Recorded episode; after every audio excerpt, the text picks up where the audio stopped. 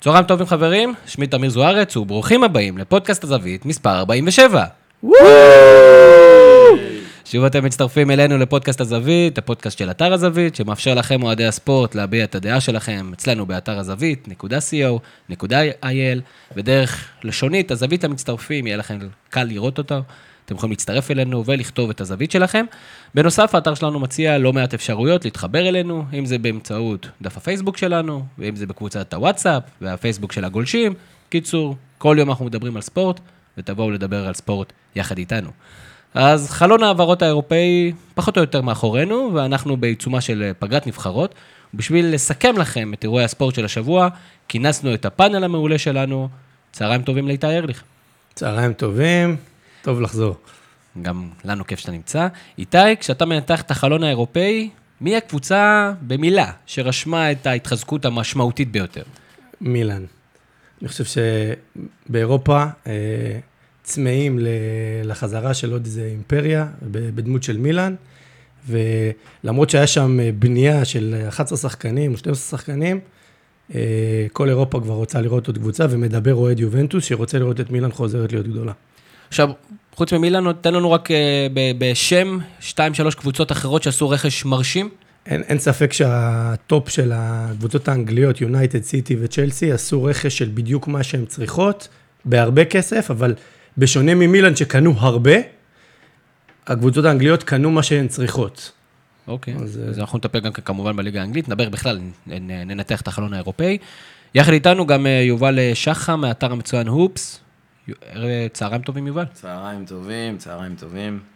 יובל, במבט על היורו בסקט, כמה אנחנו צריכים להיות מודאגים מההופעה של נבחרת ישראל אתמול?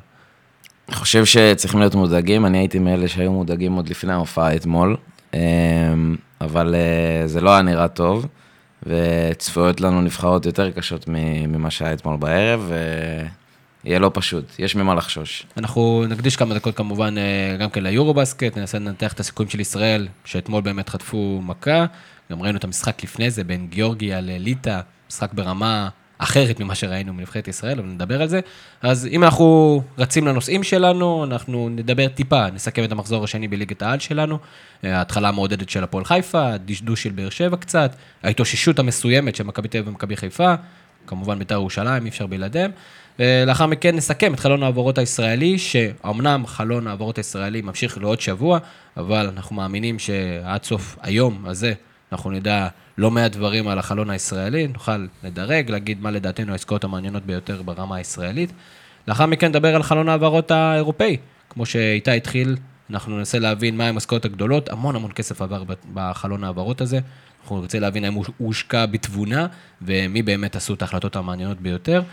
ויורו בסקט, אנחנו רוצים גם כן לדבר על היורו בסקט, קצת על הסיכויים של ישראל, כמו שאמרנו, אז המון המון דברים, אנחנו כבר רצים קדימה, ואיתי, אם אנחנו מדברים על אה, סיכום מחזור אה, בליגת העל, אתה היית במשחק בין מכבי חיפה להפועל באר שבע, ואתה יודע, זה סוג של משחק שכבר ראינו. ראינו את מכבי חיפה נותנת, מזמינה קבוצות כמו הפועל באר שבע, כמו מכבי תל אביב, ויודעת לעקוץ. האם יש תחושה שונה, שהנה, השנה דווקא יהיה יותר טוב מאשר עוד לנצח את החזקות ולהפסיד לחלשות? כן, יש איזה, יש איזה הרגשה ש, שאנחנו רואים סגל באמת איכותי, ולא רק בכסף, אתה רואה שחקנים שקצת אה, רצים יותר מהר.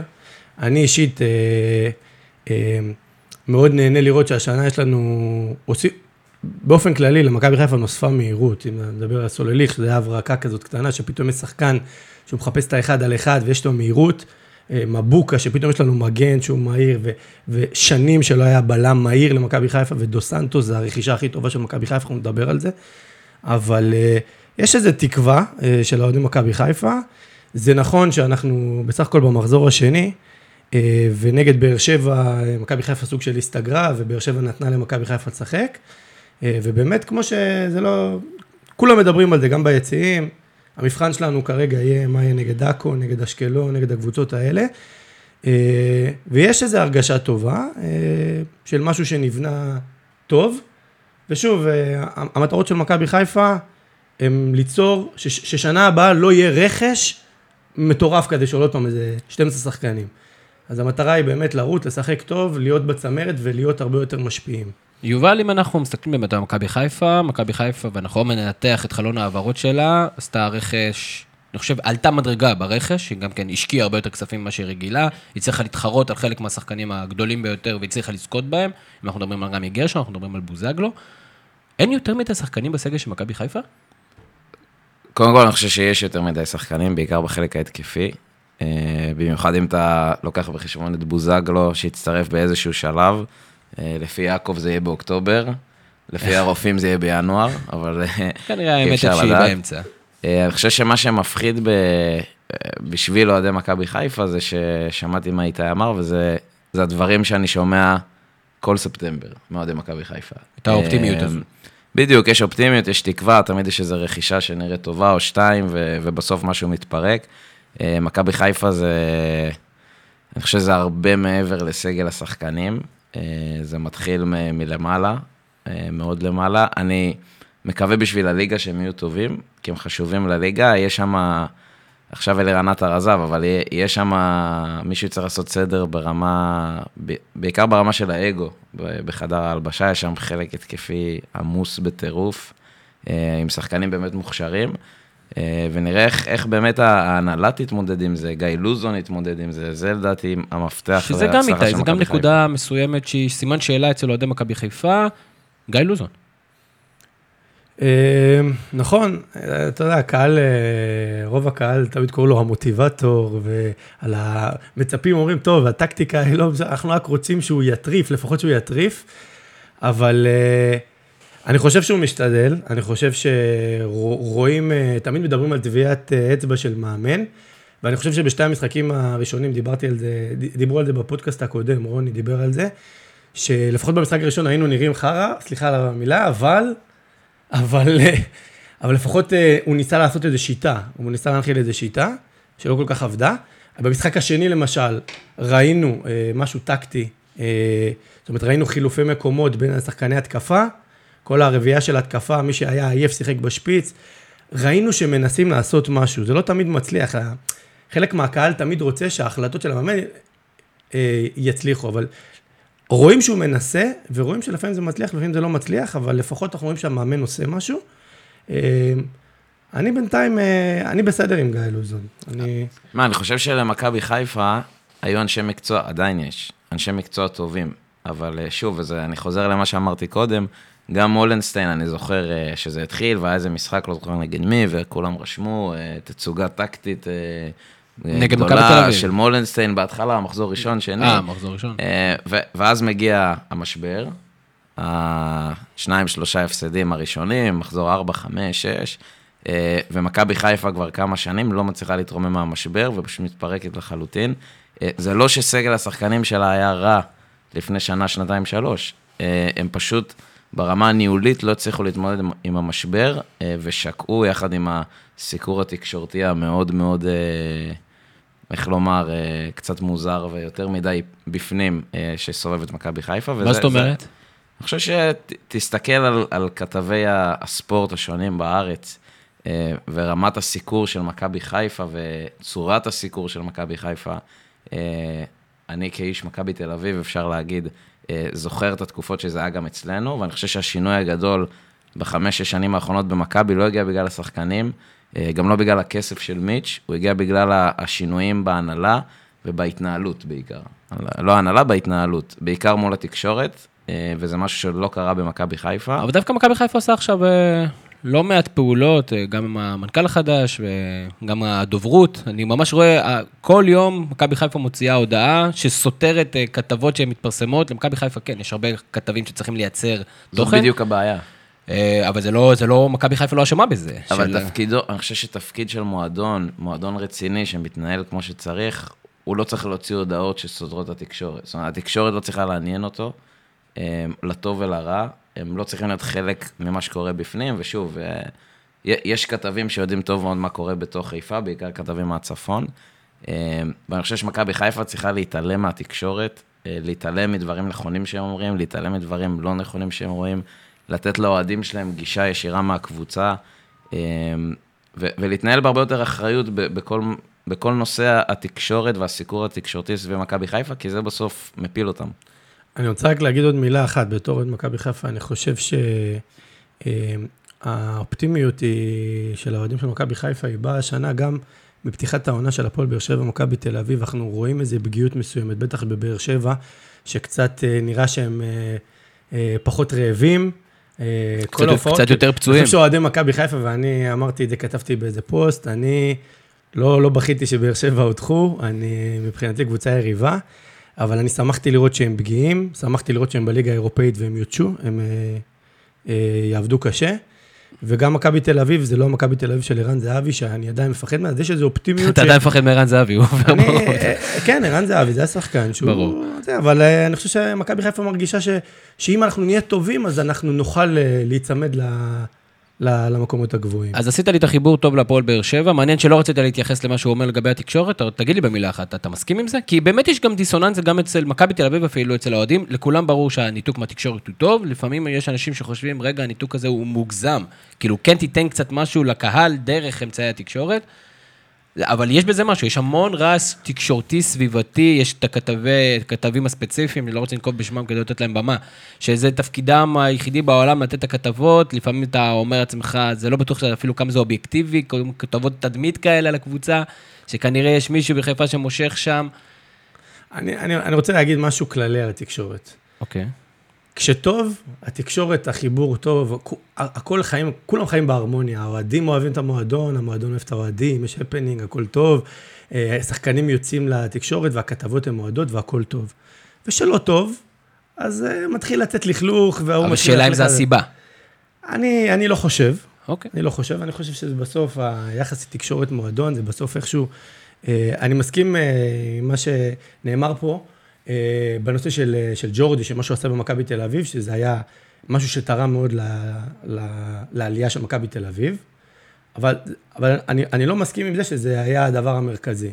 אז מכבי תל אביב בסוף, ערן זהבי הגיע והביאו את השחקנים הנכונים, ויחד עם ההצלחה המקצועית והניצחונות, הגיע גם חיבור טוב והכל היה מצוין. אין לנו דיון היום על התקשורת, אז אני רץ כבר קדימה לפועל באר שבע, התחלת להגיד יותר פגיעה, והפועל באר שבע, קודם כל לא שיחקה רע, ראינו את זה גם במדד העוצמה של מורן כהן היום, לא שיחקה רע בסמי עופר, נכון שהיא הפסידה, אבל הייתה תחושה שבעשרה שחקנים, היא לא נופלת ממכבי חיפה ב-11 שחקנים.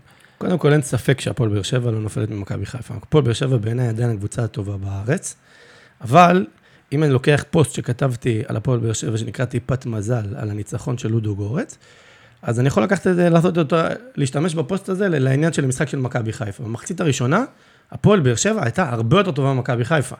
וואקמה, היה לו ארבעה מצבים לפחות, או שלושה מצבים מתוך ה-16 מטר, כדורים שהיו צריכים להיכנס פנימה. הפועל באר שבע שיחקה טוב, בן ביטון, בן ביטון טייל קצת ברחבה, הם יצרו את ההזדמנויות, אין לי ספק שגול אחד של הפועל באר שבע במחצית היה סוגר את הסיפור. ואנחנו צריכים לזכור שיש קצת, אנחנו אומר בהמשך לפוסט הזה, יש מרכיב של מזל בכדורגל, והפועל באר שבע לא שיחקה רע. אני, מה שאני יכול להגיד על הפועל באר שבע, שבאמת הקמפיין האירופאי שלהם, הוא פשוט לא היה טוב, הם לא, הם לא שיחקו טוב, הם הגיעו לשלב מאוד מתקדם וגם הודחו בצורה כואבת, אבל הם לא היו טובים מקצועית ולא ראויים מקצועית, מכל מיני סיבות של רכש לא נכון, של פציעות, אין מה כן, לעשות. מכת פציעות קשה, חייבים להדגיש. את זה. אבל אני לא חושב שהפועל באר שבע בינתיים צריכה להתרגש מה, מה, מה, מהמצב בליגה. הם עדיין הכי טובים, הם פשוט צריכים... אה, ראינו סגל של מחליפים, אה, ניב זריאן, אה, סגל טוב, יש לה קבוצה, הם קבוצה טובה, באמת בעשרה שחקנים, כמעט תשבו. הגיע להם גם להשוות. זאת אומרת, מכבי חיפה אה, יצאו להמון הזדמנויות ויכלו להגיע, לגמור את המשחק, והיה פנדל ודברים כאלה, אבל הפועל באר שבע עדיין הקבוצה הכי טובה בארץ, ואני מאמין שבניגוד לקבוצות שקרסו, קבוצות בעבר, הפועל באר שבע תצליח בליגה. זה, זה נקודה מעניינת, כי אני חושב שהפועל באר שבע עכשיו אה, עומדת אולי בפתח המשבר האמיתי הראשון שלה מזה כמה, שנתיים, שלוש.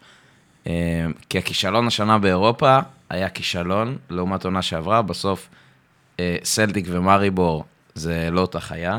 אה, מריבור זה קבוצה שבאר שבע היו צריכים לעבור, זה בערך חלומה של כל קבוצה ישראלית בשלב הפלייאוף.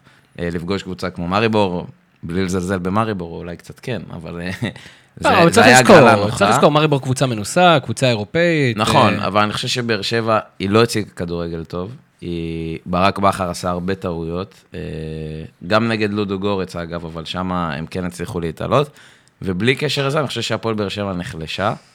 אה, אני חושב שאנשים לא מתייחסים לזה עד עכשיו, אני חושב שאובידיו אובן האמת שזה דו- הוא דובר, אבדה זה משמעותית. דובר בצורה מאוד משמעותית בפודקאסט שבוע אה, שעבר. ואני חושב, יש לי משפחה והמון חברים אוהדי באר שבע, אה, זה היה שחקן, מעבר לתרומה המקצועית שלו, הוא היה מאוד אהוב, הוא היה אחד השחקנים הכי אהובים על הקהל, הוא היה מאוד מגוון, הוא יוכל לסגור את הפינה של הבלם, לא... ואני חושב שתחליף כמו אייבנדר הוא לא מספיק טוב אה, להפועל באר שבע. לא בגלל שאייבנדר הוא שחקן רע, הוא פשוט, הם הם משחקים בתפקידים שונים. הם משחקים באותו תפקיד, הם. שחקנים שונים. לא, אני לא, אני לא חושב שהם משחקים באותו תפקיד, בגלל שאייבנדר הוא באמת שחקן מרכז וקדימה. זאת אומרת, המטרה שלו להגיע כן לאזורי הרחבה, וחסר, בדיוק מה שאמרת, אובן הם- היה הם- מגיע, הם באו לאותו ויכול מקום, להשתתף. זאת אומרת, הם תופסים נכון, הוא. כביכול הגיע כמחליף שלו, אבל אני אומר, ההחלפה פה היא לא מדויקת, בגלל שמה שהם היו צריכים באמת, זה שחקן שיכול לבוא ולשמש כשלושה בלמים, ואז לצאת קדימה, ואז לאפשר את הגמישות שבכר כל כך אוהב, אבל דיברנו על זה שבוע שעבר, באמת יש לנו המון המון דברים,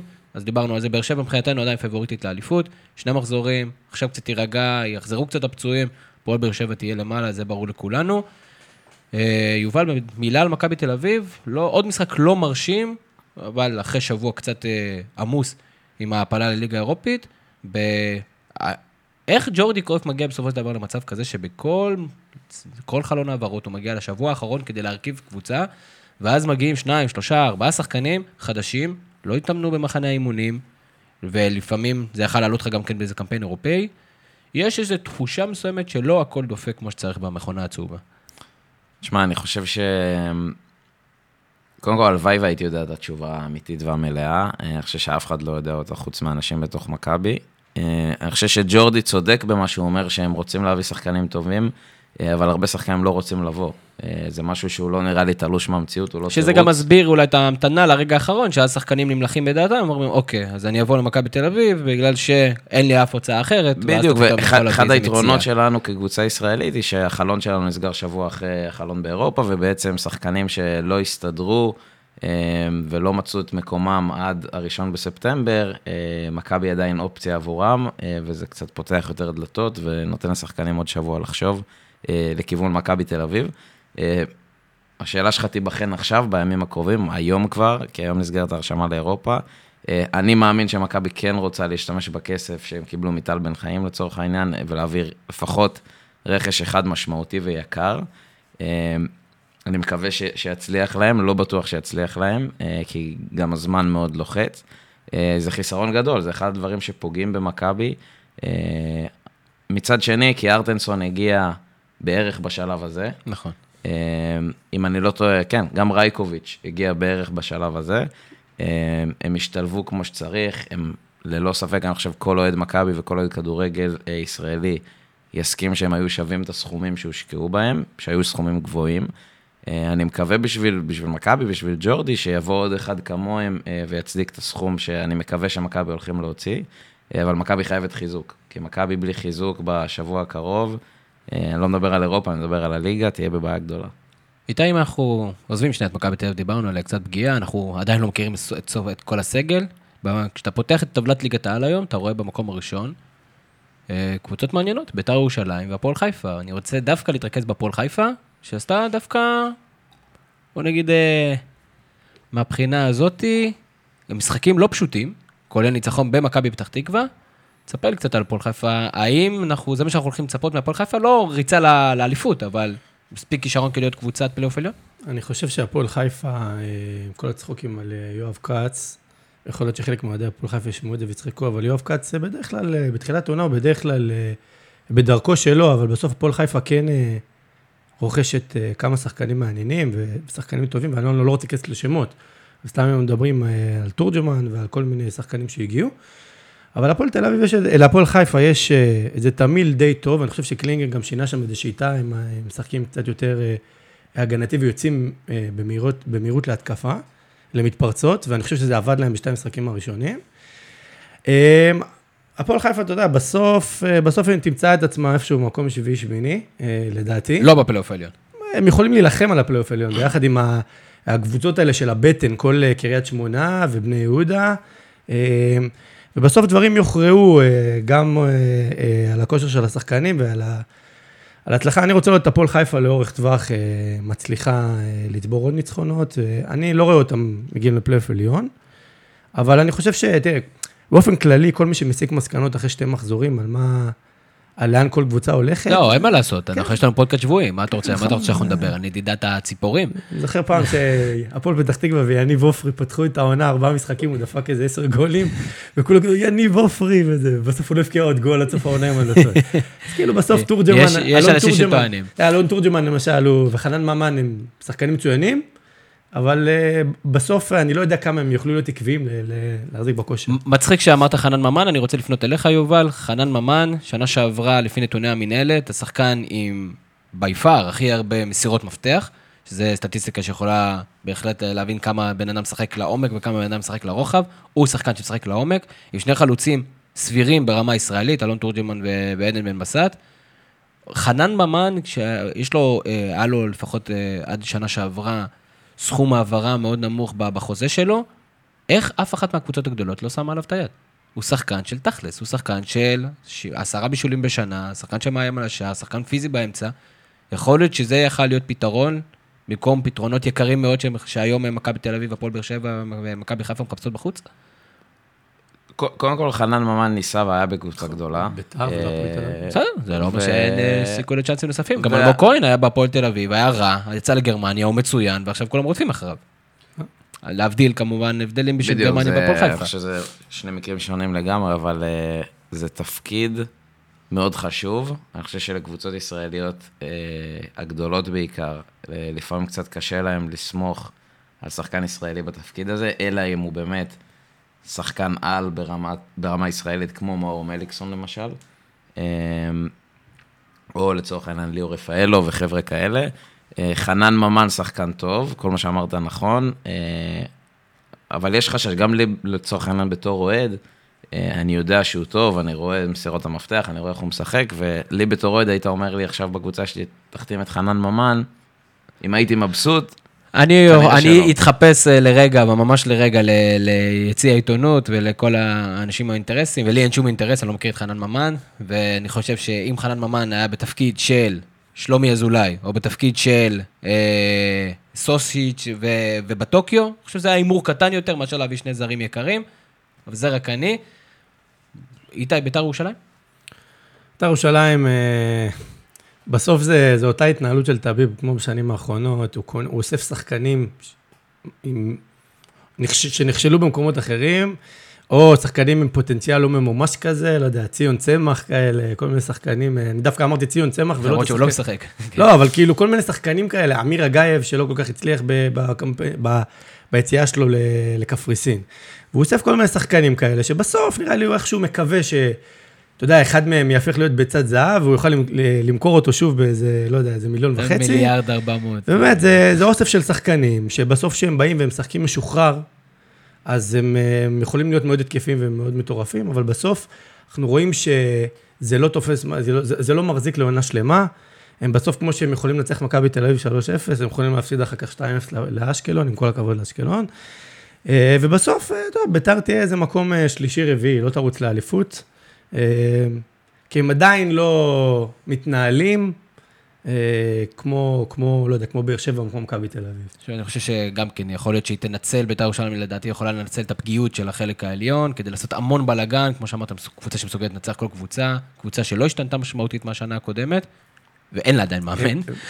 והם אגב, הם, הם, הם עכשיו יוצאים לרצף קשה לכל הקבוצות אה, אמצע, כמו שאמרתי, הפועל חיפה וקריית שמונה וסכנין, הם יוצאים לרצף של כמה משחקים מאוד קשים. אז אוקיי. אנחנו, זה יהיה מבחן מאוד גדול. עוד מבחן היה חלון ההעברות, והתחלנו קצת לדבר עליו, חלון ההעברות הישראלי. מי הקבוצה הישראלית שעשתה את החיזוקים הכי טובים איתי? אין ספק שמבחינת כמות שחקנים, מכבי חיפה השתדרגה, אבל אה, אם אני מגביל את זה אפילו למילאן, כן, ואם אני משווה, אתה יודע, בין הרכישות של מילאן לרכישות של הליגה האנגלית, כמו שאמרתי, מכבי חיפה פשוט הרסה הכל וקנתה פשוט כמות של שחקנים. ודיברנו מקודם האם זה סגל אה, עמוס. נכון, זה סגל עמוס, אבל נראה לי, הוא עמוס גם בשחקנים של סימני ש... עם סימני שאלה.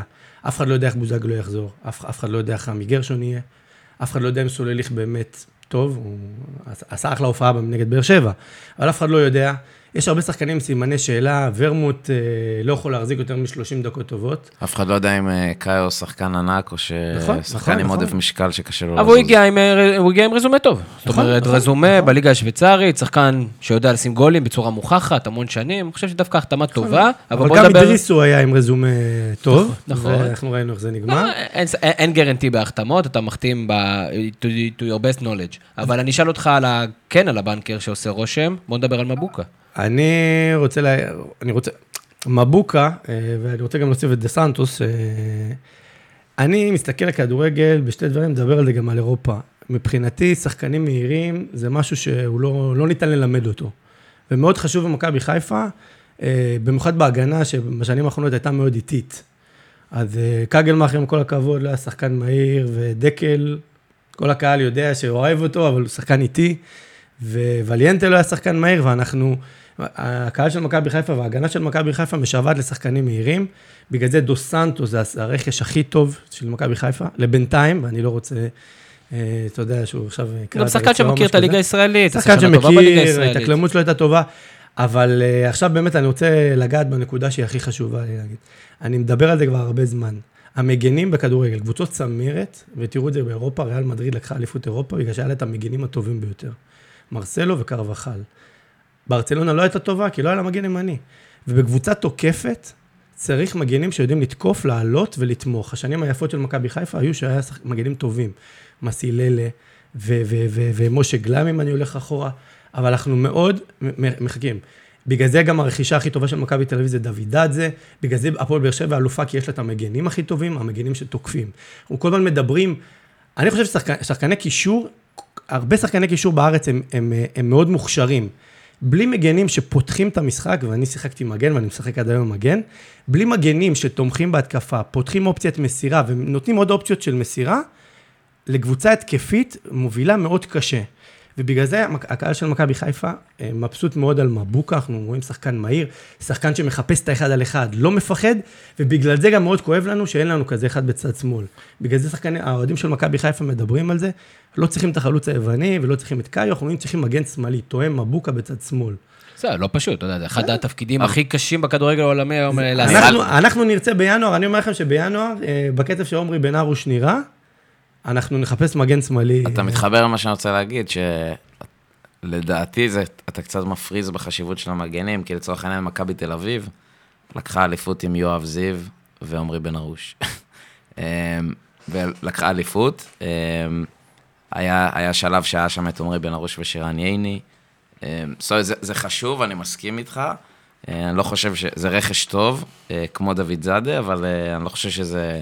בוא נגיד, אם החלק ההתקפי לא, לא יתפוס ומרכז המגרש לא, לא יהיה יציב, מה שהוא אמור להיות עם אלברמן, אה, זה לא ישווה כלום. אני חושב שאחד מהדברים שאנחנו אומרים, מתחבר למה ששניכם אומרים, היכולת שיש לך שני מגנים תוקפים, אני לא מדבר כרגע על היכולת ההגנתיות שלהם, אני לא מתלהב יותר מדי מהיכולת ההגנתית של דוד זאדה, או לדוגמה השם בגול נגד קריית שמונה, אה, אבל עצם זה שיש למכבי תל אביב, לדוגמה את אלי דסה ואת אופיר דוד זאדה, זה יתרון גם בגלל שניתן לשנות שיטה. ואנחנו רואים את המגפה העולמית שנקראת 352, ואז ה-352 הזה, באמת, גם אנחנו רואים את סילבס משתמש בו, אנחנו רואים את בכר משתמש בו, ואנחנו נראה, לדעתי, השנה את מכבי תל הרבה משתמשת ב-352, בגלל שיש לך מגנים תוקפים. ושזה בעצם מביא לך גמישות טקטית, גמישות טקטית במהלך משחק, אתה יכול להזיז שמאלה, ימינה, לעלות, להוריד, לאפשר להוציא מהשחקנים שלך הרבה יותר. לדעתי זה מאוד משמעותי, אם אנחנו מתחברים ל- למגנים. אני, אגב, אני, אפרופו מה שאתה אומר במכבי תל אביב, אני חושב שהפתיחת העונה הקצת אה, מבוססת שלהם היא גם בזה שדסה לא משחק. כי שפונגין אה, הוא לא... דסה, גם אם הוא לא מצליח להרים את הכדור כמה פעמים במשחק, הוא עדיין תומך. ובהקשר של מה שיובל אמר, על אה, לקחה אליפות עם יואב זיו. יואב זיו, לא צריך... מה שאני מנסה להגיד, שמגן, יואב זיו אולי לא ייצר הרבה, או לא הגביה כדור לגולים, הוא אבל הוא ריווח את תקף. המשחק, הוא ריווח את. המשחק, הוא פתח, הוא הצטרף. ולפ... ו... ובליגה הישראלית זה, זה נתן לקבוצות להיות מאוד דומיננטיות. אז בגלל זה אנחנו, אם אני, אם אני מסכם את העניין של המגנים, אה, אני חושב שמכבי חיפה, למרות הרכש המצוין שלה, אה, מבוקה ודו סנטוס, אה, בסוף כואב לנו שחסר לנו מגן שמאלי. אבל עדיין, עמרי בן ארוש זה חיזוק לדעתי לעמדת המגן, מבחינת הגנה השמאלית שהייתה למכבי חיפה, ומכבי חיפה עשתה רכש מצוין, האם זה יתחבר? אנחנו- לא, לא בטוח. יובל, אם אנחנו מדברים על פועל באר שבע, פועל באר שבע התחזקה, מה שנקרא, נקודתית, והאם היא עשתה את ההחלט- את ההחלטות הנכונות? מה חסר לפועל באר שבע בשביל להגיד שהקיץ שלה היה מעולה? רמז, שחקן פצוע בספסל. אני לא חושב שהם יוכלו להגיד שהקיץ שלהם היה מעולה. אה, זה כבר לא יקרה, לפחות אם אתה שואל אותי. יש שם נפילה אחת גדולה מאוד, אה, לפחות עד עכשיו, להערכתי זה ימשיך. אה, אין מה לעשות, יש סיבה שהוא היה איפה שהוא היה, אה, והגיע להפועל באר שבע. אני מדבר על קוואנקה כמובן.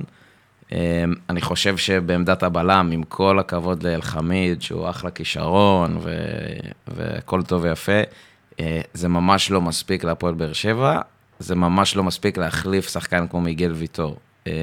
ההבדלים הרבה יותר מדי גדולים, ראינו את זה גם.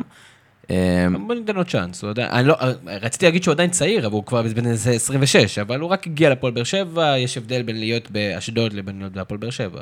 אני תמיד נזהר בלקבוע ולחוץ גורלות, כמו נכון. שאיתי אמר אחרי מחזור שני. תראה, אני, לא חושב שהוא שחקן רע, אני חושב שלליגה הוא, הוא שחקן לא רע בכלל, שחקן טוב. זה, אה, זה היה הפתרון שהיה להם, הם היו די, זה היה די דרך רכישה בלחץ, ולא היה להם פתרון אה, לדעתי. אני לא, יותר. אני לא ברור לי למה באר שבע לא הלכו בכל הכוח על רמי גרשון. כן, אבל זה עדיין, הם, הם, הם עשו את הקנייה של אלחמיד, נראה לי בלחץ שוויטור נפצע. נכון, שלפני אה, זה... וגרשון כבר היה כאילו לא זמין, אז...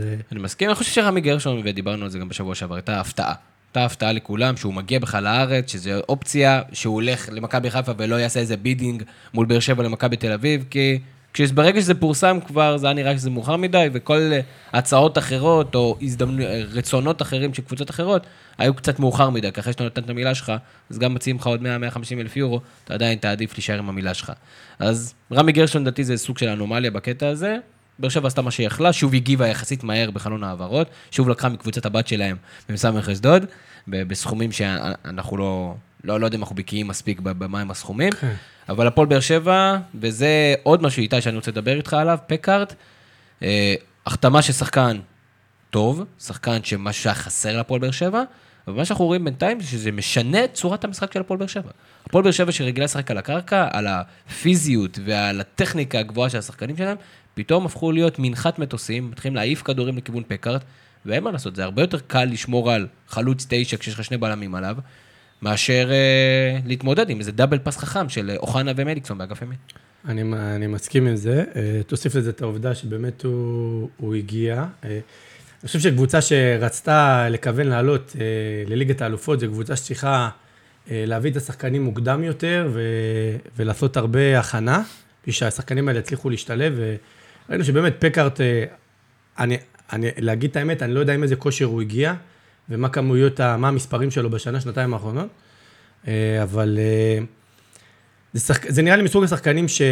ש... שלוקח לו יותר זמן להסתגל אה, גם לקבוצה, גם לליגה, ובגלל זה אנחנו עדיין לא רואים אותו, אתה יודע, משפיע על המשחק או, או חד, או שהוא לא חד. בסוף אני מאמין שאתה יודע, הזמן יעשה את שלו, ו... ו... ו... ופקארד יביא את המספרים שלו. אה, אני, אני רק יכול ל- לנסות לדבר בעניין של פקארט, של מה היה קורה אם בן סער לא היה נפצע, איך הוא היה משתלב ומה הם מצפים ממנו. היה מקבל אה, כניסה יותר איטית לכל ההרכב. אבל הוא עדיין משנה את הסגנון של הפועל באר שבע, ואת זה לדעתי עדיין, את האדפטציה הזאת עדיין לא עברה, אולי עכשיו בחלון ה... כן, אני חושב שהביאו אותו, לא בשביל. הביאו אותו בשביל שהוא הוא יהיה אופציה לשנות את זה. זאת אומרת, עדיין ידעו שיהיה בן סער ולא יודע, וגדיר. ובגלל הפציעה של בן סער, אז פתאום נהפך להיות שהוא החלוץ הבכיר וצריך לשחק איתו. הוא בא לתת גיוון במשחק, נראה לי הוא בא לתת עוד אפשרות. הגיע בשכר מאוד גבוה, לדעתי נכון. בונים עליו בתור אה, חלוץ אה, ראשי, ויהיה מעניין לראות אם סער ישחק לידו. אה, נכון, אני רוצה לחתום את הסיפור הזה של חלון ההעברות הישראלי, א', כי הוא, כי אנחנו בטח נסכם אותו שבוע הבא, כשיהיו עוד החתמות, עד שיגמר החלון, אבל אני כן חושב, ואת זה אני רוצה לדעת אם אתם מסכימים איתי, היה חלון העברות טוב לכדורגל הישראלי, שאמור לחזק את הליגה הישראלית. ראינו גם קבוצות, כמו מכבי פתח תקווה מביאה את בלם נבחרת אה, סלובקיה, וגם כן את אה, קריית שמונה, אני ראיתי את הזרים שלהם, שיחקו מעולה, גם הקשר האחורי שלהם, גם כן אסלנבנק, שנראה כמו איזה משהו שהוא יכול להיות גדול על הליגה אם הוא יהיה קצת פוקס וייכנס לכושר. אנחנו מסכימים שהולכת להיות לנו ליגת על טובה, תחרותית, מעניינת. תשמע, זה נראה שהיא הולכת להיות יותר תחרותית, אה, יותר טובה. לא יודע, אתה- כי... לא, כי- כי אתה בסוף... שובר אותי פה, יובל, אתה גומר אותי. בסוף אה, סגל השחקנים הכולל של קבוצות הליגה אה, לא השתנה יותר מדי. קיבלנו כמה ליגיונרים טובים אה, שחזרו כמו רמי גרשון, שאמורים טיפה לשדרג. אה, הזרים עדיין, כמו שאמרת, זה סימן שאלה, אנחנו נצטרך לדבר על זה עוד חודש, חודשיים, ולראות מי פה באמת אה, רמה מעל הליגה ומי שחקן חילוש. אה, אבל תחרותיות תהיה יותר טובה, אתה רואה, באר שבע נחלשה. אה, מכבי, לא יודע אם נחלשה, היא בטוח לא התחזקה, ומכבי לא היו גדולים. אה, ואני חושב שביתר עשתה צעדים יפים, ומכבי חיפה, ותחרות תהיה טובה. אז זה יהיה מעניין, זה מה כן, שאתה... כן, אז תסכים, בואו, בואו נהיה פוזיטיביים, נכון, חבר'ה, אנחנו בעד הכדורגל הישראלי, אנחנו כולנו, זה בדמנו. עוד משהו שבדמנו זה כדורגל אירופאי, ואיתי, תספר לי קצת על חלון ההעברות האירופאי, אמרת מילאן, אין מה לדבר יותר מדי, הבנו, בונוצ'י, העברה ששוברת שוויון בליגה האיטלקית, אה, אין מה לדבר על נעימר, כולנו חפרו על זה יותר מדי. בפה. אמבפה, שלא ברור עדיין מה הוא הולך לעשות בקבוצה הזאת, יכול להיות שהביאו אותו לסגל ב' שלהם, אנחנו לא יודעים. תספר לי על הליגה האנגלית, תספר לי על הליגה הספרדית, מה קורה בחלון ההעברות האירופאי המטורף הזה? רוצה לדבר ב... באופן כללי על... אה, נגעתי בזה ב... בכמה מילים בפתיח, על ההבדל בין קבוצה שמרסקת לגורמים ובונה מחדש, לבין קבוצות שרצות עם אותו manager, אה, נגיד סתם כמו מוריניו או, או פפ או קונטה, שאתה רואה כבר שהחיזוק הוא יותר נקודתי, על אה, דברים שחסרים, אם אתה רואה שבמאצ'סטר סיטי למשל, אתה רואה שפפ הבין שההגנה הייתה בעיה, אז הוא הולך ו- ומוציא כסף על שחקני הגנה. וברוך השם לא חסר לו כסף. כן, נכון. אבל אתה רואה שזה כבר, אה, מה שנקרא, זה כבר תיקונים. וזה זה המודל הבריא, זה, זה, זה, הצורת ה, זה הצורה הבריאה, זאת אומרת ש, שמאמן רץ עם, עם סגל קיים, ואנחנו אולי צריכים ללמוד את זה פה בארץ, כי פה ישר מפטרים, אבל... אה, לא שבאירופה לא מפטרים, כן? אבל אה, אתה רואה, זה הצורה הבריאה, שאתה, יש לך סגל שהוא רץ, יש בסיס, שחקנים, ו, ו, ומחזקים נקודתית, או כמו שאלישע תמיד היה אומר, משהו שמשדרג את הסגל, ולא לבנות. ומכבי חיפה ומילאן, כמו שאמרתי, זה פשוט הכל, הכל חדש, ובעל הבית השתגע, והכל הכל חדש, ומ- ומקווים ש... מקווים שחלק מהשחקנים יתפסו ו... ויהיו בסיס לשנים הבאות. אה, ובאמת, כמו שדיברנו על זה על מילן. עכשיו, אני, מה שאני רוצה לגעת, דווקא זה לא הרכישות הגדולות, כמו שאתה דיברת עליהן, אלא דווקא, אנחנו יודעים שבסוף ש... שמועדון שבא ושם איזה 200 מיליון על השחקן, בסוף נאמר לא ינצח לפריס סן ג'רמן לבד את המשחק, והוא זה לא הביא... זה מה שהוא עושה כרגע, כן? הוא- לא, אולי זה לא. דוגמה טובה. אבל בסוף, אה, בוא, פריס סן ג'רמן באה בסוף, למרות שהיא לא זכתה באליפות, היא באה, אה, עוד פעם, בשביל להשיג משהו, ב...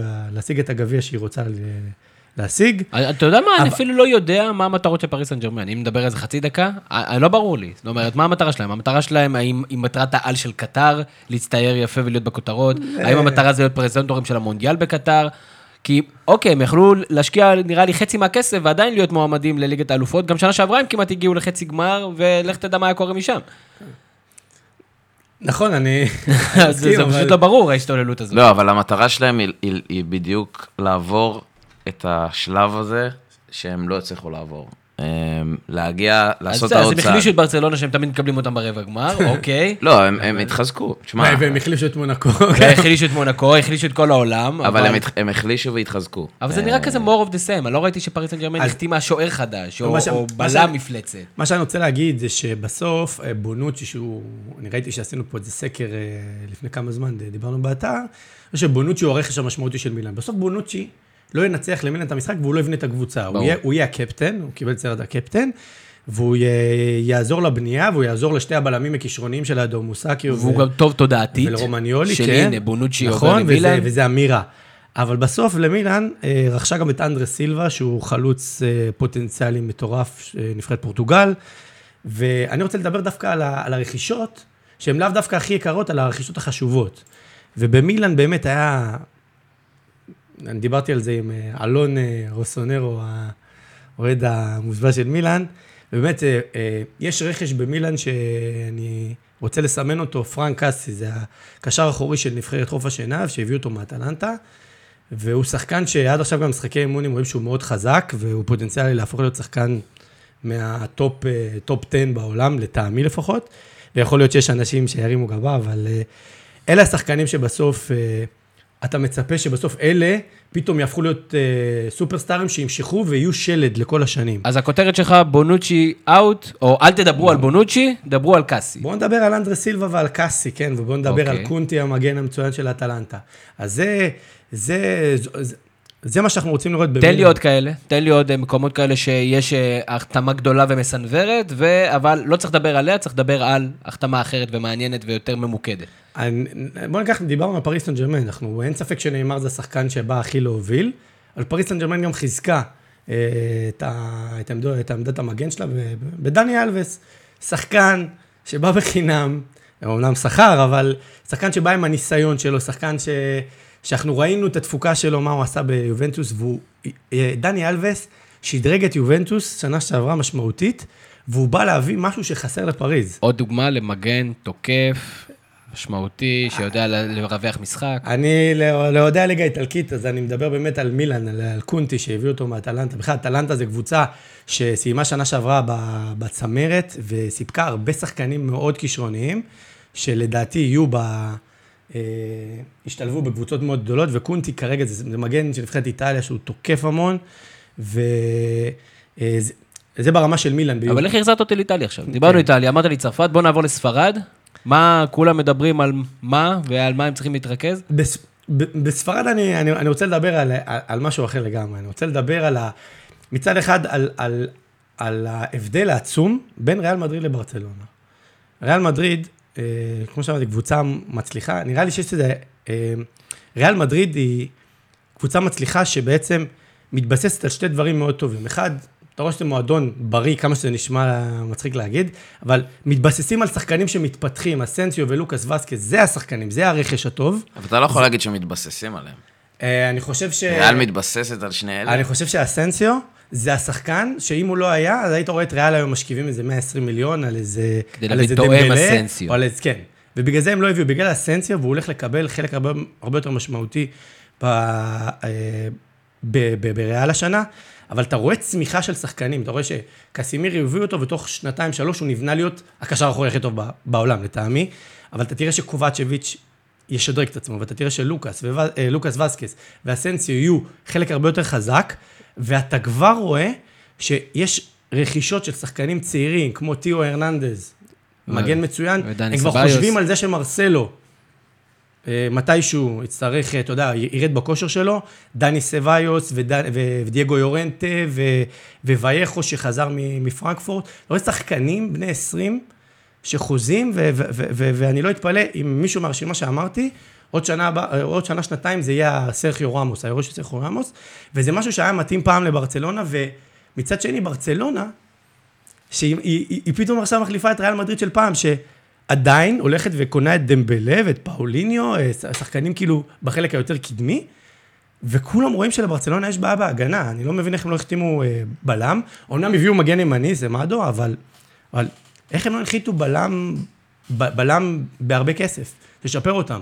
אז אה, יש תופעה שהיא, מה שאני רוצה לדבר זה שיש תופעה שהיא מאוד יפה אצל ריאל מדריד, שזה התבססות על, קודם כל בנייה לשחקנים צעירים ורכישה וחשיבה קדימה, ודבר שני, התבססות על שחקנים שכבר רצים במערכת שנה-שנתיים.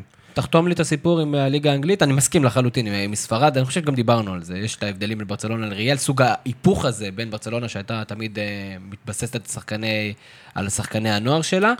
אנגליה, כרגיל מאוד מעניין, כרגיל המון המון כסף. המון כסף. בוא נדבר סתם על עסקה מבחינתי פסיכית, אולי זה כל מיני סיפורים של fair play פיננסי, אבל רנטו סנצ'ז עובר מביירן מינכן, שחקן שבאליפות אירופה האחרונה, בדיוק לפני שנתיים, היה הסנסציה של אירופה, עבר לביירן מינכן בסכום עצום, ועכשיו מושאל בכמה? שישה מיליון לירות סטרלינג לסוונסה.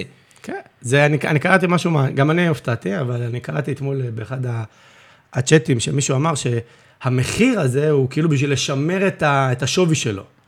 אה, רנטו סנצ'ז בעיניי שחקן שבאמת הוא מסוג השחקנים שעד גיל 18-19, באמת, הוא הראה פוטנציאל אדיר וגם יכולת, אבל אה, בביירן הוא או שלא השתלב אה, עם אנצ'לוטי, או שפשוט לא, לא הצליח לממש את עצמו, ואני חושב שזה שחקן שצריך, אה, אה, הלך דווקא לליגה שהיא פחות מתאימה לו, אבל אה, שחקן שאתה יודע, אנחנו עדיין לא, מחכים לפריצה שלו באמת, לראות אם הוא יצליח.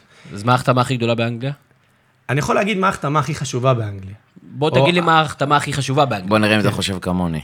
אני חושב שצ'לסי וההחלמה של מורטה, אה, אה, זה, זה, זה הדבר הכי חשוב לצ'לסי, לראות האם מורטה יצטרך להיכנס לנעליים של קוסטה. אה, שאגב, דייגו קוסטה... נעליים מאוד גדולות. נכון, זה שחקן שהבקיע הרבה שערים במאני טיים, ומורטה, אני חושב שדיברנו על זה לפני איזה חודש, בכל מיני צ'אטים כאלה אחרים, בכל מיני פורומים. אמרו שאין סיכוי שמורטה יביא את המספרים של קוסטה, ובינתיים מורטה... אה, מורטה איכשהו, גם- ביובנטוס שהוא הגיע, לא האמנו שהוא יפרוץ, והוא פרץ, והוא... מורטה הוא שחקן של הרמות הגדולות, ראינו את זה גם שנה שעברה בריאל. השאלה אם הוא יצליח להביא את הגולים האלה בסטוק נכון, בדקה נכון. ה-88, כמו שהגיע דייגו קוסטה אבל- ועשה. ובגלל זה אני חושב שמורטה זה שחקן שיקבע לצ'לסי את העונה. זאת אומרת, אם הוא יצליח להביא את האיכויות ולהיכנס לנעליים של קוסטה, אז צ'לסי תהיה ביחד עם סיטי ויונייטד בטופ three. אני אתן לך... יובל, אני- מהמר שאתה רוצה להגיד מאטיץ'. נכון. איך ידעת? אתה גאון. תודה. אמ, אבל יצחקו עליי, עוד יגידו שאמרת לי. אני פשוט חושב ש... קודם כל, יונייטד חוזרת השנה, אה, למה שהיא הייתה, ואני חושב שדיברתם על העברות שהן כאלה, לא באור הזרקורים, אבל הן מאוד חשובות. אה, מאטיץ' הוא דוגמה קלאסית, קודם כל הוא שחקן מדהים, הוא קשר אחורי... לפי הספר. בדיוק, באמת, הוא, הוא קלאסיקה. אה, ואני חושב שזה היה מאוד חסר ליונייטד. גם יונייטד השנה מדברים, לוקאקו ורכישות וזה, וגולים, אה, אבל לא היה קשר אחורי כזה ליונייטד, לא זוכר כמה זמן. אה, גם בימי, לצורך העניין, קאריק וכל מיני חבר'ה שהם אחלה קשרים אחוריים, אבל הם, הם טובים ליד עוד קשר אחורי. כמו לצורך העניין שרן יני במכבי. אה, השוואה לא, לא, אבל זה השוואה. אם אתה מדבר לאוהד הכדורגל, אה, היום שרן יני יכול להיות אחלה קשר אחורי, אבל הוא צריך איזה, מישהו דומיננטי לידו. נכון. אה, מאטיץ' יכול לבד, וברור שליד פלאיני וחבר'ה כאלה, להיות ברומטר מאוד מאוד חשוב, והוא יכול, הוא באמת, הוא יכול להעלות את יונייטד למעלה עד הסוף. דיברנו על זה בפודקאסט של הליגה האנגלית, הדבר המרכזי שהוא עושה זה בעצם לפנה את פוגבה, להיות פוגבה של יובנטוס, להיות פוגבה שהרבה יותר מעורב בחלק ההתקפי והרבה בדיוק. פחות בחלק ההגנתי, נותן לו שקט, קצת כמו שעושה קנטה בצ'לסי. זאת אומרת, מגיע, הוא סוגר לך את הפינה מאחורה, עכשיו אתם קשרים, תלכו קדימה. אה, אני, רוצה לשאול אתכם לג- לגבי ההבאה של זלאטן, מה אתם חושבים על זה במנצ'סטר? קודם כל, אני, אני יודע שיש שהוא מאמן מאוד שנוי במחלוקת, אבל שזה מוריניו יודע בדרך כלל מה הוא עושה. ואני חושב שאם זלאטן שוחרר ואז הוחזר למעשה, כי הרי לא חידשו לו בצורה אוטומטית את החוזה, זה בגלל שמוריניו אמר, אני צריך שחקן כזה, עם הניסיון שלו, שיבוא ויהרוג לי משחקים גדולים, מתוך הבנה שהוא לא הולך להיות אה, סטארטר, בטח ב... קודם כל ייקח זמן עד שהוא ישחק בכלל. לוקאקו, עד שהוא יחזור, וזו חזרה איטית, ואז פתאום באיזה ינואר כזה יהיה לו גם זלאטן על הספסל, כשלך תדע איזה פציעות יהיו. אני מזכיר לכם, מוריניו, תסמונת השנה השנייה, יודע להביא, בדיוק כמו שאמרת איתי בהתחלה. הייתה לו קבוצה, עשה חיזוקים לא מטורפים, קשה להגיד שלוקאקו זה לא החתמה מטורפת, אבל עושה רושם שעשה את בדיוק במקומות, במקומות שהוא צריך, וכן, מנצ'סטר יונייטד, בטח לפי הפתיחה שלה, מועמדת מספר 1, מספר 2, לזכות באליפות אנגליה. אז זה חלון העברות מעו- מעולה. כשאתה מצליח להביא את עצמך מקבוצה מקום חמישי-שישי לקבוצה אה, מקום ראשון, או מועמדת לאליפות, זה אומר שהיה לך חלון טוב. אז נכון. זה מהבחינה הזאת.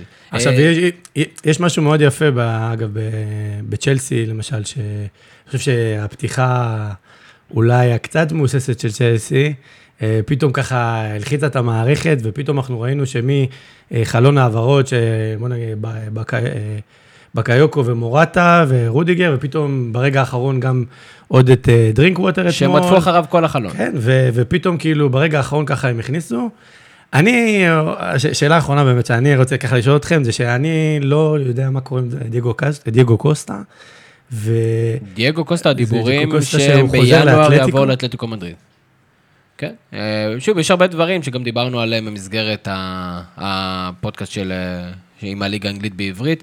אלכסי סנצ'ז, שנת, שנת חוזה. אוזיל, שנת חוזה, לא עברו, יכול להיות שבינואר אנחנו פתאום נראה אותם כן זזים. ישנה לגמרי את התמונה. מנצ'סטר סיטי הייתה צריכה שופט שנוי במחלוקת כדי לנצח במשחק. במשחק האחרון היא כמעט איבדה שוב נקודות. הליגה האנגלית עדיין לא מיושרת עד הסוף, חלון העברות, ואולי זה יסכם את הדיון על חלון העברות. מה אתם חושבים על זה, שחלון העברות בעצם נגמר רק ב... אחרי שיש כבר שניים, שלושה מחזורים בליגות האירופאיות?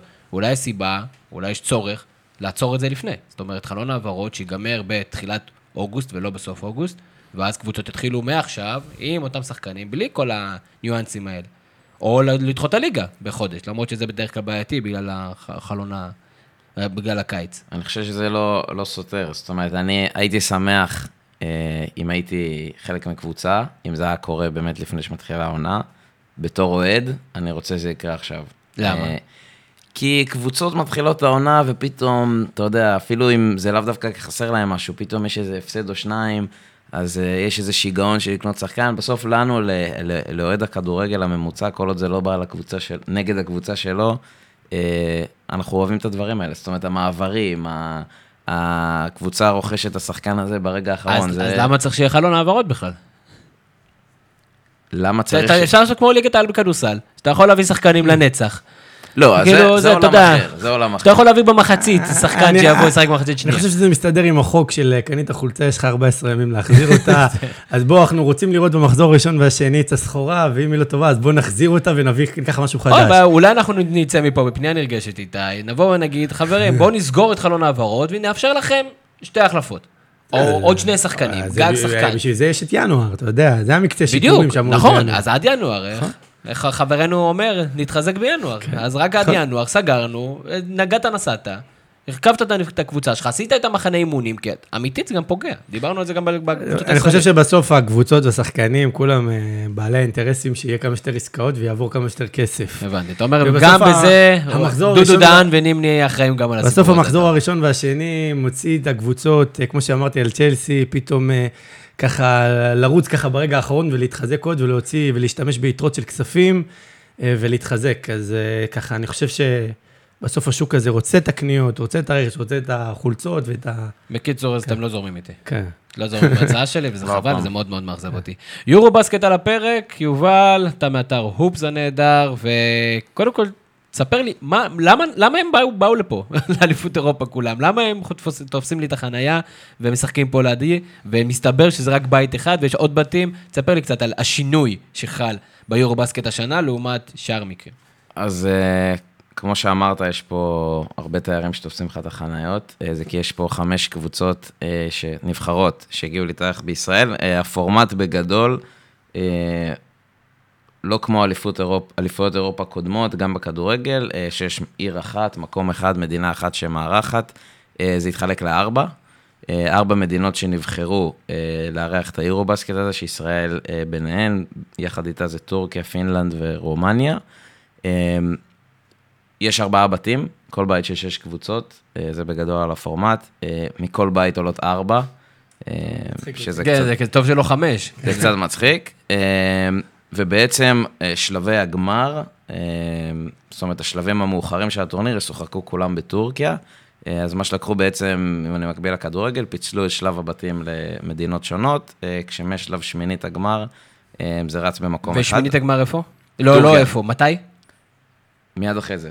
כאילו, זאת אומרת, לא עכשיו הם הולכים... אה, אני לא זוכר- אני לא או זוכר את התאריך המדויק, אבל כן, אבל. מיד אחרי, זאת אומרת כמה ימים אחרי השלב. בדיוק. אה, אם אני לא טועה, גם בכדורגל אמור לבוא שינוי דומה. אה, שהיורו הולך לה...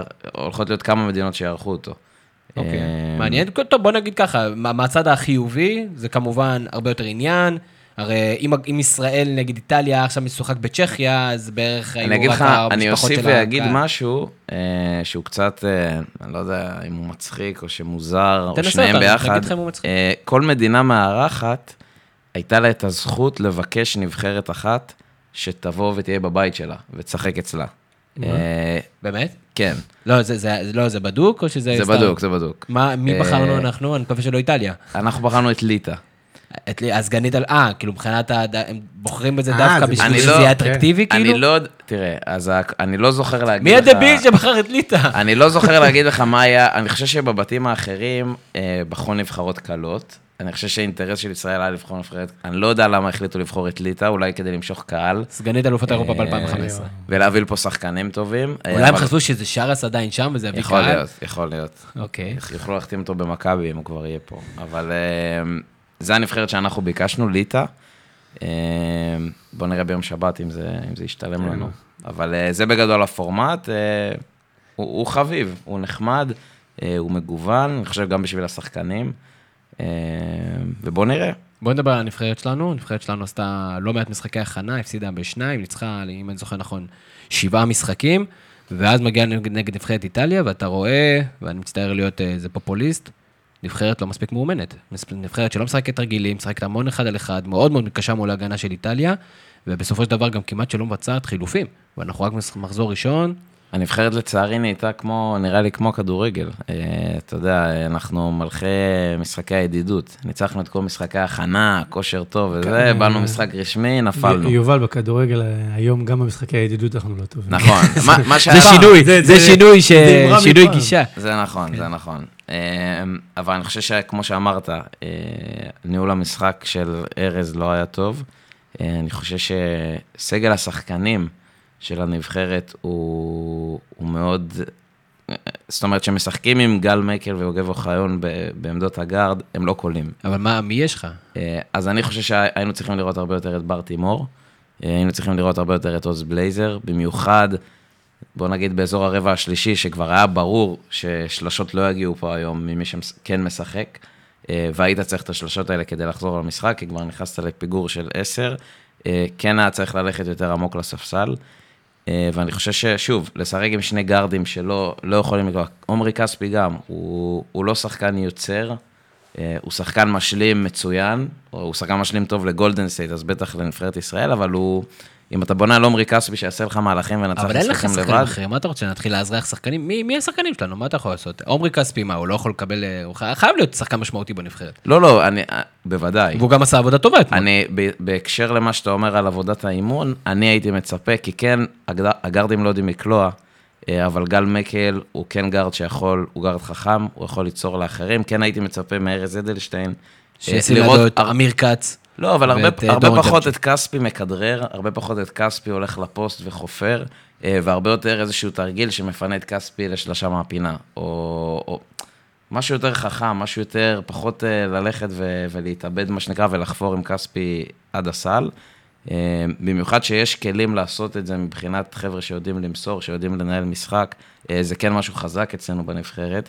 אה, וזה היה נראה לא, לא מאומן, כמו שאמרת. לא מאומן. זה... המשחק, המשחק הראשון היה רע מאוד, והתורם מסיני בדרך כלל אחראי על הופעות מאוד מאוד גרועות של כדורסל הישראלי. אגב, איטליה, אני ראיתי את המשחק, איטליה גם כן אה, עשתה תצוגה התקפית די... אבל הגנה מטורפת. אבל במחצית הראשונה, אתה לא ראית גם, הם איבדו מלא כדורים, אני לא בקיא נכון. בסטטיסטיקה, הם איבדו המון כדורים ועדיין... אבל כלו שלושות כן, מטורפים, נכון. ושמרו את ישראל, 16 נקודות כן, בחצי השני. נכון.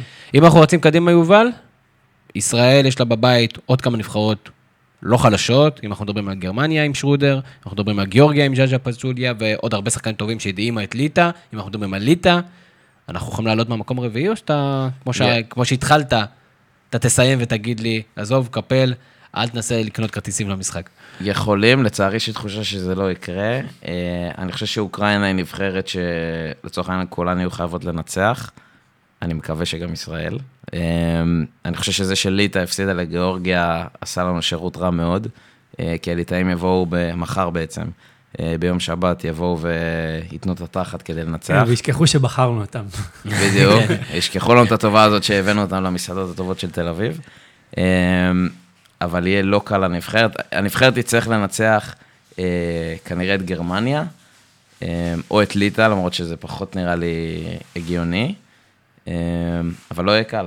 אנחנו נצטרך לתת פה, לא יודע אם לגנוב ניצחון, אבל לנצח נבחרת טובה עם שחקן כמו דניס שרודר כדי לעלות. הבנתי. אוקיי, שאלת הבונוס שלנו לפני שאנחנו מקפלים. היה טרייד גדול ב-NBA השבוע, היה את אה, קיירי אה, ארווינג עבר לבוסטון, ומבוסטון עברו לקליבלנד, מספר שחקנים שבראשם איזיה תומאס. איתי, מהיכרותך הלא גדולה עם NBA, מי ניצחה בטרייד הזה? מי לוקחת, מי מצליחה לשפר עמדות אחרי הטרייד הזה? בשורה אחת. לא, תשובה מהירה זה נקרא. זה היה תומאס נגד, אה, בעד אה, קיירי ארווינג, והם קיבלו גם בחירת דראפט, נכון? גם, וגם עוד קיבלו עוד שחקנים. אה, בוסטון העבירה עוד שחקנים, ועוד בחירת דראפט של הסיבוב השני ב-2016. להבנתי, ממה שאני קראתי ומכיר, קליבלנד איפשהו מנסה עוד לסחוט את המיץ ממה שיש כרגע, ולנסות לגרור עוד שנה, עוד שנתיים טופ מול גולדנסטייט, ולנסות לקחת אליפות. ולהבנתי זה לא משרת אותם. שיפרה השנה, את לא השנה, להבנתי, מהשחקנים שאני מכיר, אה, הראש בראש בין תומאס לקיירי ארווינג זה לא שווה, למרות שהבנתי שעוד שחקנים עברו מבוסטון שאמורים לשדרג אותם. אז אה, אני לא נו, מספיק דבר בק- כבר. אני לא מספיק בקיא אני בשביל לא מספיק בקיא, זה. זו תשובה מספיק טובה. יובל, בשביל זה הבאנו אותך. מי? אני, אני אומר שבוסטון, אה, למרות שזו דעה פחות פופולרית, אה, אני חושב שהם התחזקו, קיירי שחקן ב-level אחר מאיזיה תומאס, במיוחד אם אתה חושב על פלייאוף ורגעים אחרים שצריך מישהו שיעשה דברים לבד. קיירי הוא מאוד כזה, איזיה פחות, היה לו קשה בפלייאוף בסיבובים המאוחרים. קליבלנד קיבלו את הבחירה של ברוקלין, שתעזור להם בעתיד, הרבה תלוי אם לברון יישאר או לא, אף אחד לא יודע. אה, אבל אני חושב שבוסטון צמצמו את הפער מקליבלנד בטרייד הזה. בסופו של דבר קליבלנד חיזקו את היריבה שלהם, אה, אם אתה שואל אותי. אה, אבל זה טרייד מאוד מוזר, כי הוא טרייד מצוין לשני הצדדים. הוא באמת טרייד, טרייד קצת חריג, שכל קבוצה הרגישה שהיא... טרייד שוויוני, אתה אומר, כן. יחסית. כן. מעניין. שוב, אנחנו ננסה לטפל ב-NBA ככל שאנחנו נתקרב, אני מניח שיהיו עוד טריידים, בכלל הייתה תקופה מאוד מעניינת ב-NBA. אה, יש גם נבחרת ישראל בכדורגל שתשחק ביום שבת, תשחק אה, נגד מקדוניה, כולנו מסכימים. רגע, את- אתם רוצים להגיד משהו בנושא הזה? מתי המשחק? ביום שבת.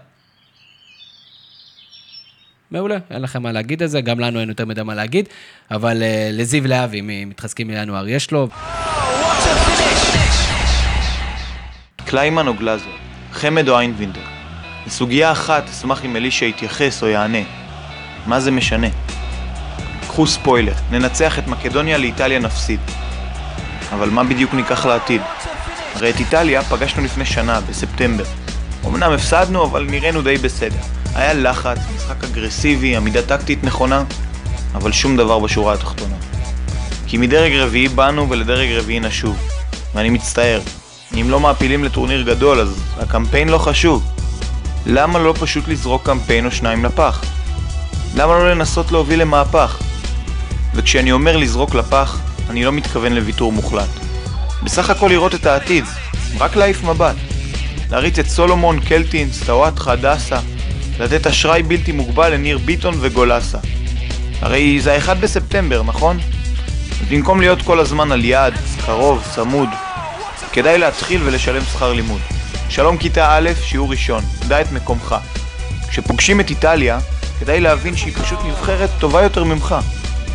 אז איך בכל זאת מתגברים על הפערים, כובשים שערים, או לפחות נותנים פייט על העלייה לטורניר גדול? מתחילים מחדש את הכל. סגל קבוע ומאמן קבוע, תוכנית עבודה מסודרת. אם רוצים לנצח מדינות טובות מאיתנו, צריך להפסיק להיות עוד נבחרת. כלומר, ליצור טקטיקה קבועה, בה השחקנים מתורגלים. כמו איסלנד, צ'ילה וגם ההונגרים. טקטיקה כזאת שתבליט את היתרונות הטבעיים שלנו ותחביא את החסרונות. כי כשנחש בא לתקוף אריה, הוא לא מנסה לשלוט. הוא מתבונן, מתגונן ומקיש בעוצמה. וכזאת צריכה להיות הנבחרת שלנו. קבוצה חכמה. עם שחקנים שמכירים איש את רעהו, ומאמן שיודע לבטוח בשחקן ולהגיד לו שיהיה בסדר. כן, גם אם הוא לא כבש בשבת בנתניה או בטוטו טרנר. המשכיות היא מילת המפתח.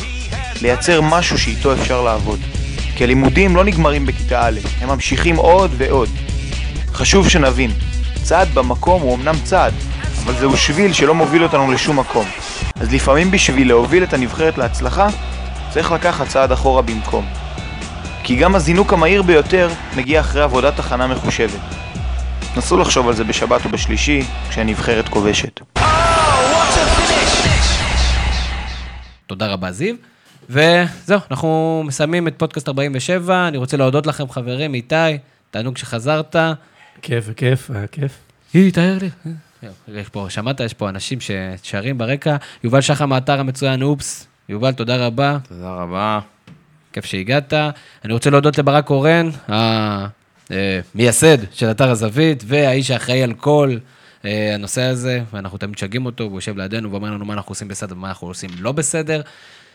אתר הזווית, פודקאסט הזווית, אתם יכולים לשמוע גם בסאונד קלאוד, גם כן באפליקציה של אנדרואיד, גם באפליקציה של אפל, או סתם לשאול אותנו איפה יש פודקאסט, אנחנו נספר לכם.